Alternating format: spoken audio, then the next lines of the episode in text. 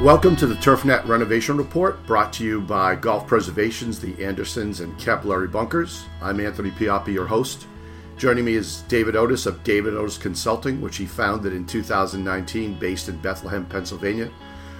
Uh, Dave consults with golf facilities throughout the Northeast and is partnering with the Metropolitan Golf Association to support MGA Golf facilities throughout the area.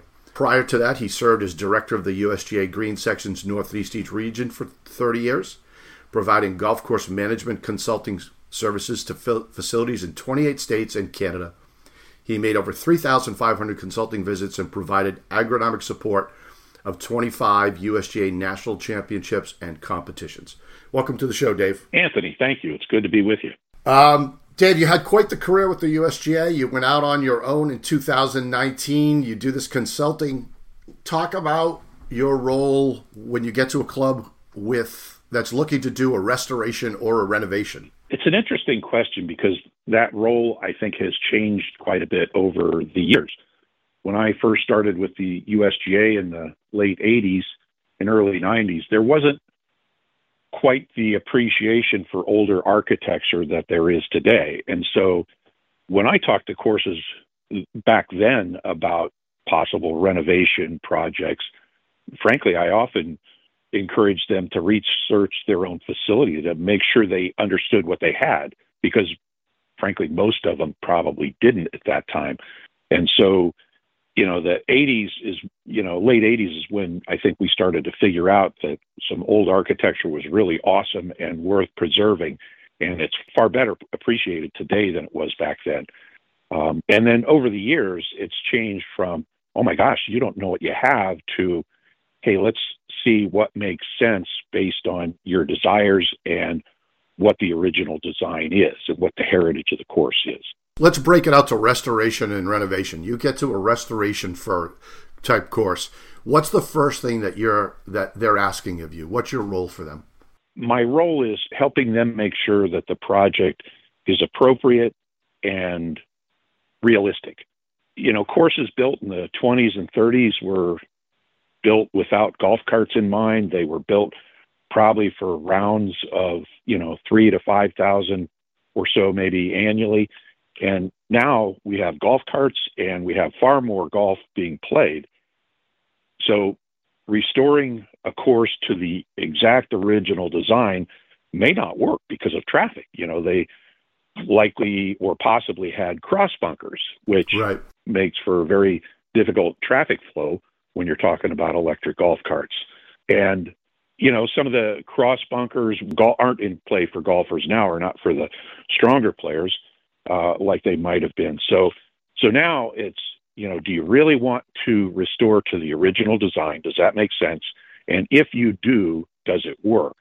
And it does happen on occasion, but I would say far more courses sort of restore to the original design intent with the original features or types of features, but placement is often jockeyed around to fit how the game now is played and how it's changed over the years. Right. So you're on site or you're with these facilities before they've hired an architect? Uh, frequently, yes, uh, but not always. Okay. And then do you get in the role of, of helping them hire an architect?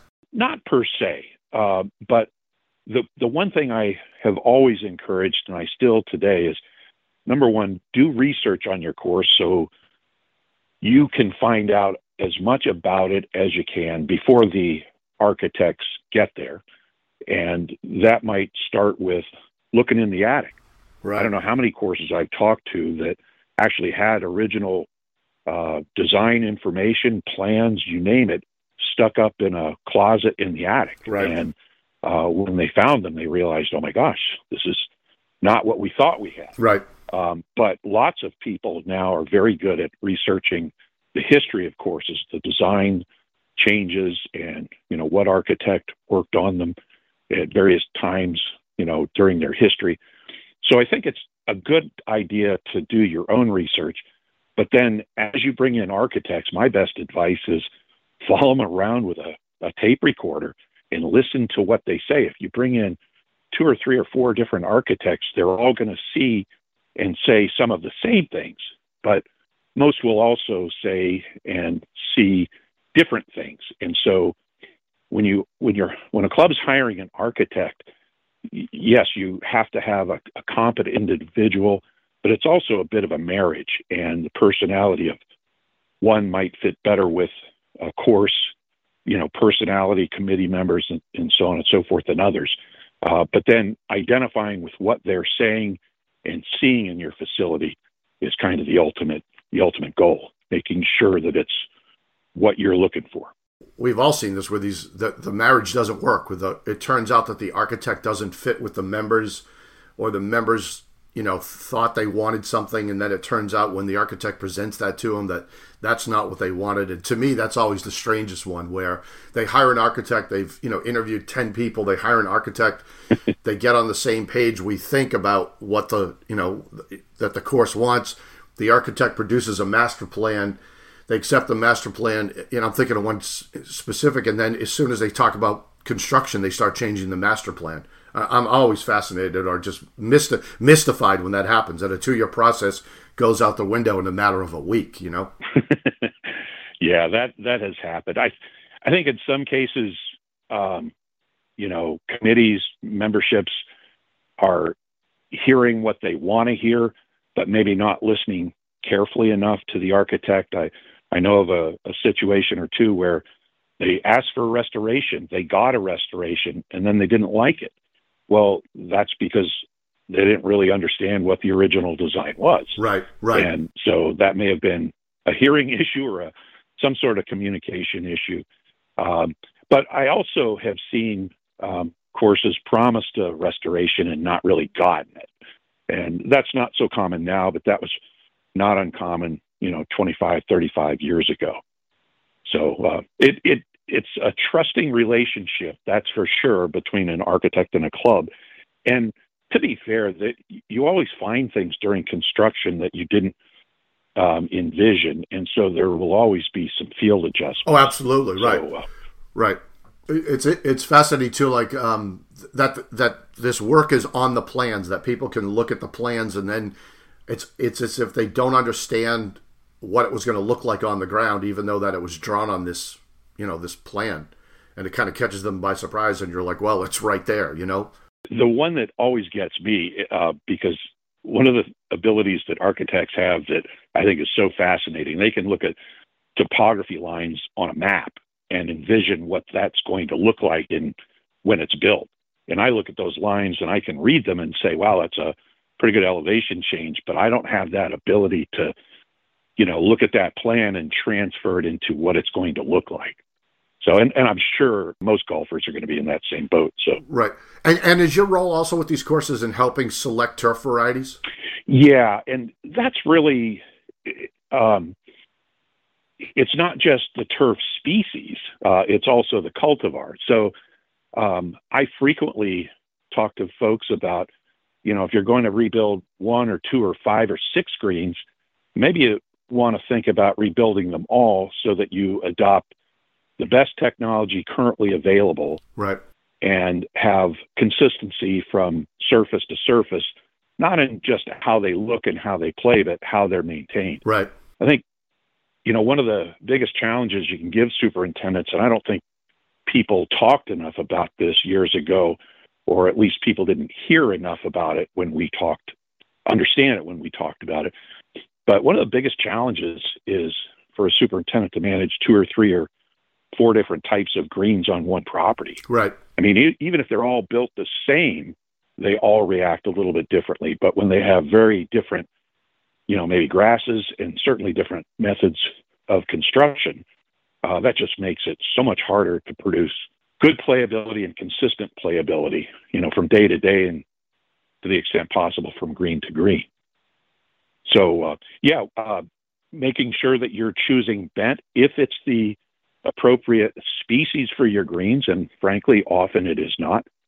So, yeah, uh, I will frequently recommend not converting to bent if you're rebuilding greens if it doesn't have a strong likelihood of working well in your situation. How do you, how, with with these varieties coming out at seemingly every year and the varieties getting better and better? How how do you how do you keep up with with the industry of of what uh, of these new grass varieties? uh, it um, with bent grass, that's my main focus. Um, but keeping up with all the uh, cultivar improvements, enhancements in all of the different species, that's that's really a lot of work, and it's uh, right. Um, I, I, don't take the time to do that. Um, but with bentgrass, because it's such a, it's the species we're most likely to use in our most important to play areas. That's the one I focus on. And so, how I do it is um, watching how it, how different cultivars perform in the field on on golf courses. But I really spend a lot of time with the folks at Rutgers and looking at the NTEP data. Uh, Rutgers is kind of in my backyard, and they uh, have been breeding bentgrass for years and years. So I keep a close eye on how the different cultivars are performing over there, and they they do a really good job of maintaining their plots, putting a lot of stress on them. So uh, they tend to force out differences. If you mow them high and don't mow them often and don't put stress on them, then you don't really see the separation in their performance. Right. And uh, so they really do a good job of stressing them out. So if they do well there, there's a strong likelihood they're going to do well on courses. You know. How far south is your consulting business taking you? Um, I'm mostly uh, Pennsylvania, uh, New Jersey, New York, um, Connecticut, and uh, New England. Um, when I was with the USGA, gosh, I was in Ohio and uh, West Virginia and Virginia and Maryland, Delaware. Uh, but I'm trying to stay a little closer to home these days. Understandably, uh, we talked about restorations. Tell me about the, your role when you go into a golf course that's going to go a full scale renovation. They may have had a mediocre design. Uh, they want to change the golf course. Understandably, they want it to be more strategic, more fun, more interesting. Where you're going in and you're going to know that greens are going to be blown up and tees and maybe you know your fairways are going to be regrassed and everything. What's that must be a, a pretty intense role for you to get involved in a project like that. It, it's big, it's daunting, but it's a lot of fun, and it's a huge opportunity to, as you put it, take a mediocre course and take it to a whole nother level that maybe people, you know, really never envisioned. So, right, some of the things that I already mentioned, you know, whether it's a restoration or a whole new design, it's is this design going to work for you? So, do you have 10,000 rounds being played a year? Well, that's one set of um, traffic flow parameters that will be required. If you're going to have 25 or 30, um, you know, that's a whole different set of parameters for traffic flow. And those same two things are going to influence what grasses we recommend. And, you know, uh, in addition to traffic flow, it's tee size. You know, building there, there's a rule of thumb that's been in a, existence for decades, and if you follow the rule of thumb for tee size, you know you'll have pretty decent tees, um, taking into consideration variability based on grass growing environments. So when a club is doing a renovation or a whole new design, one of the things I focus on is, you know, will it work agronomically? So you know, the grass varieties, tee size, landing size, and fairways, but then the grass growing environments, because the grass growing environment you put turf in has a bigger impact on its performance than any other factor, period dot. Um, a perfectly built green or tee in a poor growing environment isn't going to work well. Um, it'll it'll underperform, and people won't be happy with it. So, um, not you can't always fix the growing environments to the extent you may desire. For instance, if all the trees are yours and you can remove them to maximize light penetration airflow, so be it. But what if they're not on your property? Well, if that's the case, then you may may, may need to make design changes to allow a turf, a putting green to perform in a substandard growing environment, maybe making it bigger, maybe making traffic flow even better, um, changing the orientation a bit, maybe to the south or southeast or southwest as opposed to um, a little further north, because a southern oriented green warms up and and uh, grows more rapidly and grows longer in the fall. So lots of things like that. Um, and what what is this rule of thumb on tees? Tell me what that is. Well, it's it's pretty simple, but it's uh, you need 100 square feet of usable teeing area. Now that's not surface area. Yep. You give up the back two club lengths and at least a club length in in width, and you know a club length or half a club length in front. Yep. So 100 square feet of usable teeing area per thousand rounds of golf played annually on par fours and fives. Now, you double that number for par threes, always the first tee and the 10th tee also if it's uh, returning nines. Uh, yep. And any short fours or fives where people might be hitting, you know, hybrids or irons or what have you, um, you might want to consider those uh, par threes for the for the sake of this. And the other critical thing that's not really in the rule of thumb is you have to figure out where most of your play is going to uh, be played from. So right. If you make your forward tee, you know, 5,000 square feet and you need six and you split the remaining 1,000 square feet of usable area on the heavily played tees, it's not going to work very well. And we talked about growing environments. Have you seen a shift in membership understanding of why trees are removed? Absolutely. Um, I I think the first 15 years or more that I was with the USGA, it was an act of Congress. It was pulling teeth to get courses to take out trees. And usually, if they did, it would be, you know, half a dozen or maybe 10 a year. And at some point in the early 90s, it dawned on me that at the rate most courses were taking out trees, um, we'd we'd all be dead, long gone, before they fix their problems. Right. Um, and so I actually started encouraging courses in 90, 1991, 2, 3 to do evaluations. You know, literally start on the first hole and go to 18 and look at every single tree on the property and give it a a decision, a thumbs up or a thumbs down. You know, is it a good tree? Is it worth protecting? Is it a bad tree that has no potential? Is it one that's causing traffic flow or agronomic problems or what have you? And courses were slow to adopt that approach, but you know, since the 90s, many, many courses have done that, and they've solved a heck of a lot of problems, you know, in in the way during during the process. Do you think people, the average golfer now understands or understands better than, or the higher percentage understand that that trees, a lot of trees lead lead to turf problems and to bad turf. That we're not just taking down trees for the sake of taking down trees, but actually for turf quality. Yeah, I I do, and there still are lots of people, frankly, me included, many times, uh, where we don't want to take out trees, but we just have to. Right. And w- when I am evaluating trees, it's always it's a ton of criteria to consider. You know, is is it actually a good tree? And I think a good analogy is, uh, you know, trees are a bit like real estate. If you buy a beautiful home in a bad neighborhood, it's not worth very much. Right. Um, so a beautiful tree that's killing your green is not worth very right. much. So I think that analogy helps people understand. The, the other analogy I stumbled on a few years ago was that turfgrass leaf blades are like uh, solar panels and nobody would ever put them on the north side of your house, and no one right. would ever put them in the woods.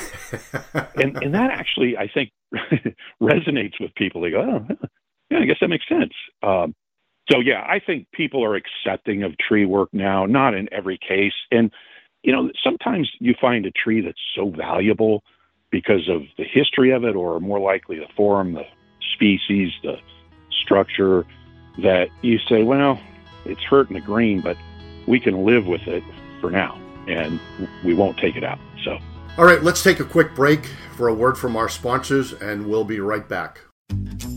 Introducing Genesis RX, a line of comprehensive fertility and soil amendment solutions specifically designed for aerification, construction, renovation, sodding, sprigging, and seeding.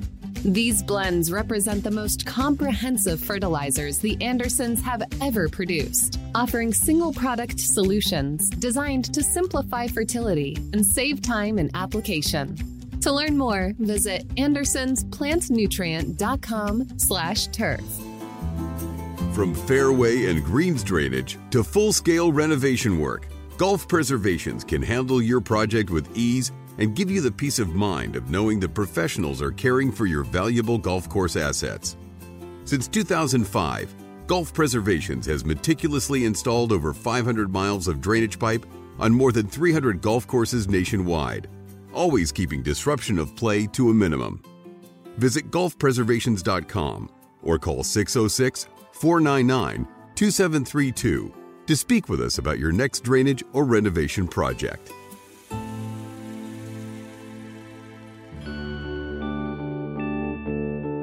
The capillary bunker system keeps bunker moisture at optimal levels to eliminate washouts, soil contamination, plugged ball lies, and other bunker maintenance and playability problems. The patented capillary bunker system not only rapidly drains rain from storms, but also moves moisture back up to the bunker sand through capillary action as needed during drier weather. Capillary bunkers last longer, average a three year payback, and provide better, more consistent player experiences, all with a 10 year performance guarantee. For more information, visit capillarybunkers.com.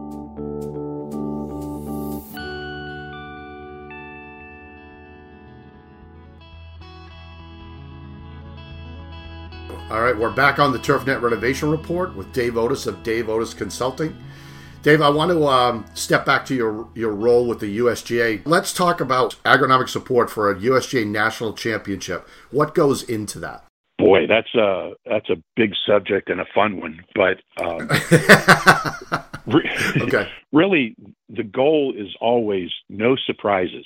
Um, no surprises for the superintendent, and no surprises for the USGA.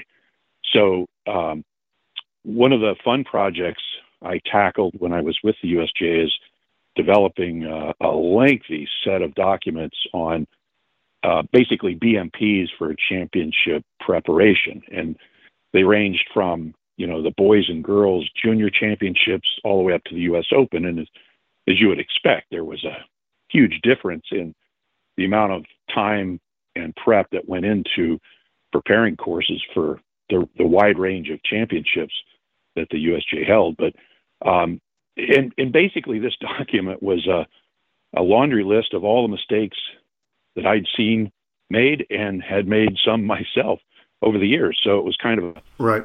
set of BMPs to avoid these problems that we've experienced in the past. Um, you know, it started with simple things like mowing order. If we have a televised event and uh, we, we have to know what order we're going to mow things so that we stay ahead of the uh, course setup teams and obviously well ahead of play and maybe keep sound away from you know golfers teeing off on the first or first few holes or Right. TV cameras or that sort of thing. So, yeah, it, it was very involved and, and very detailed. And I know Darin Bevard took it over after I developed the first draft and has refined it. And I would think they're probably still, you know, working on it, refining it today because you learn something every year with championships.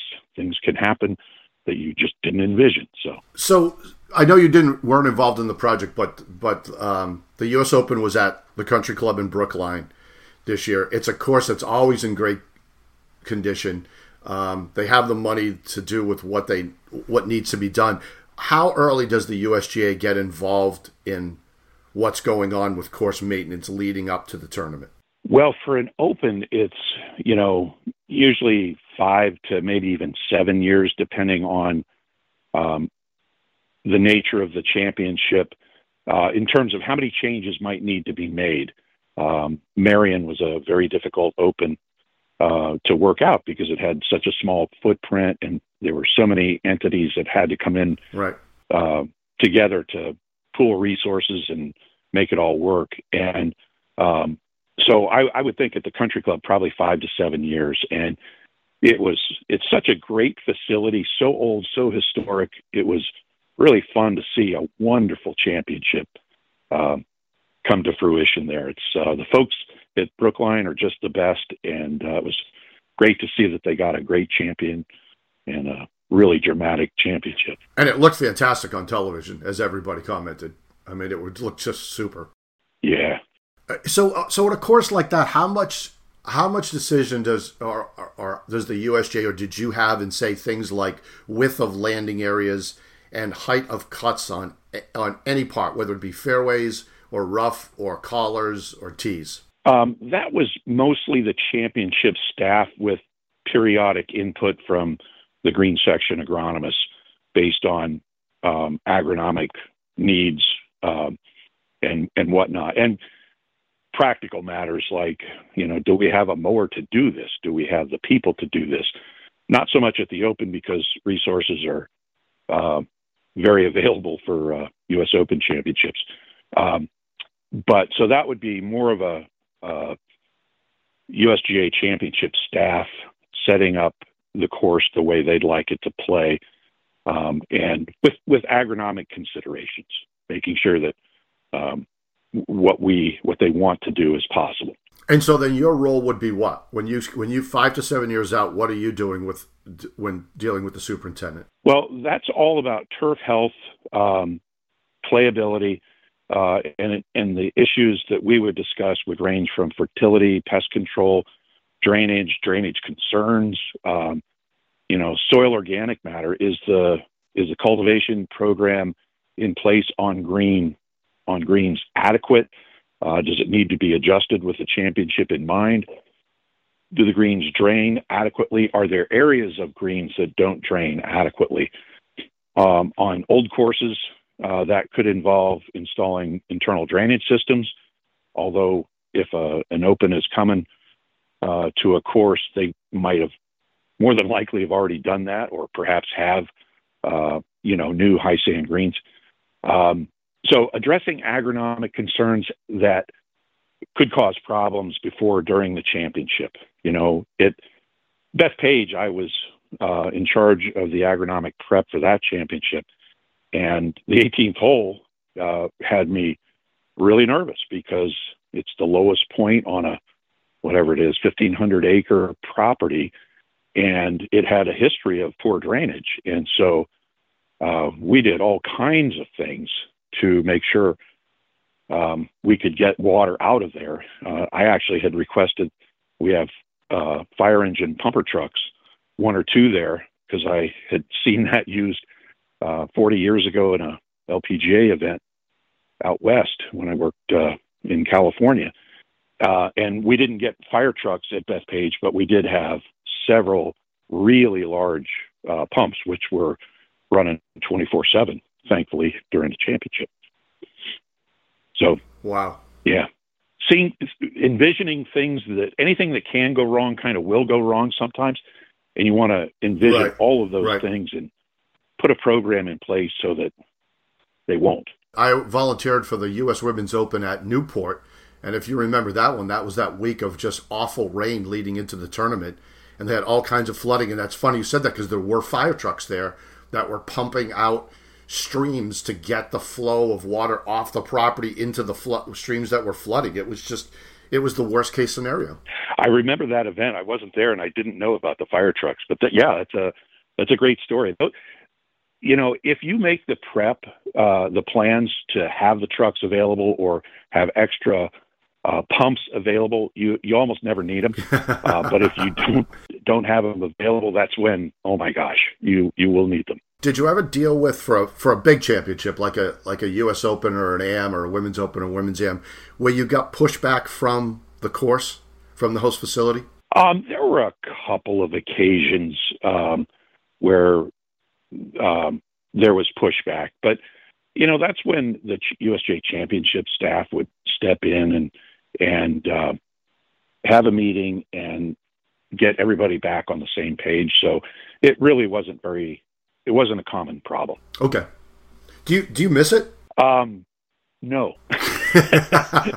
um, I I had the greatest run with the USGA. It was an unbelievable honor to work for the USGA for 32 years. Um, but the championship work, especially, was so grueling. Um, yeah, I, I used to think that even the easy championships were hard, and the hard ones were, uh, oh my gosh, I thought they took years off my life. So uh, I was not unhappy to not have to do one again. Uh, uh, I, you know, I missed the relationships that I had with uh, many of the courses, but fortunately, I've been able to keep consulting on my own and with the MGA, and so I've maintained a lot of those great relationships. Right. And uh, and and I'm traveling at a at a healthier pace now, which is uh, that was the goal when I stepped away from the USGA. Right. To not be on the road more days of the year than you weren't. Right. I mean. yeah. Yeah. That's exactly it. It it it was a, a really a privilege to work for the USGA, but the the travel schedule, especially for the first 20, 25 years, was really insane. And as I look back, I wonder how I did it, it, it in some cases. Um, it, but it wasn't healthy, and uh, uh, but it was still worth it. I wouldn't trade it for anything. I'm glad you're still in the business. I'm glad you're enjoying your new role too. It's been an adjustment, and uh, I will I will say I appreciate more now what the many wonderful admins that I had uh, at the USGA over the years did for me uh, because I have to do a lot of that now myself, and I'm not very good at it at certain things. Uh, but it, it's I, am definitely enjoying myself, and uh, um, it's it's been a really good transition, and I've been thrilled to work with the MGA because they've been such a great supporter and uh, a wonderful organization to work with. Well, I appreciate you coming on the, uh, to talk to me today. This has been great. Anthony, it's really been fun. I'm glad we got a chance to do this. That concludes today's episode with my guest, Dave Oatis of Dave Oatis Consulting. You have been listening to the Renovation Report on TurfNet Radio.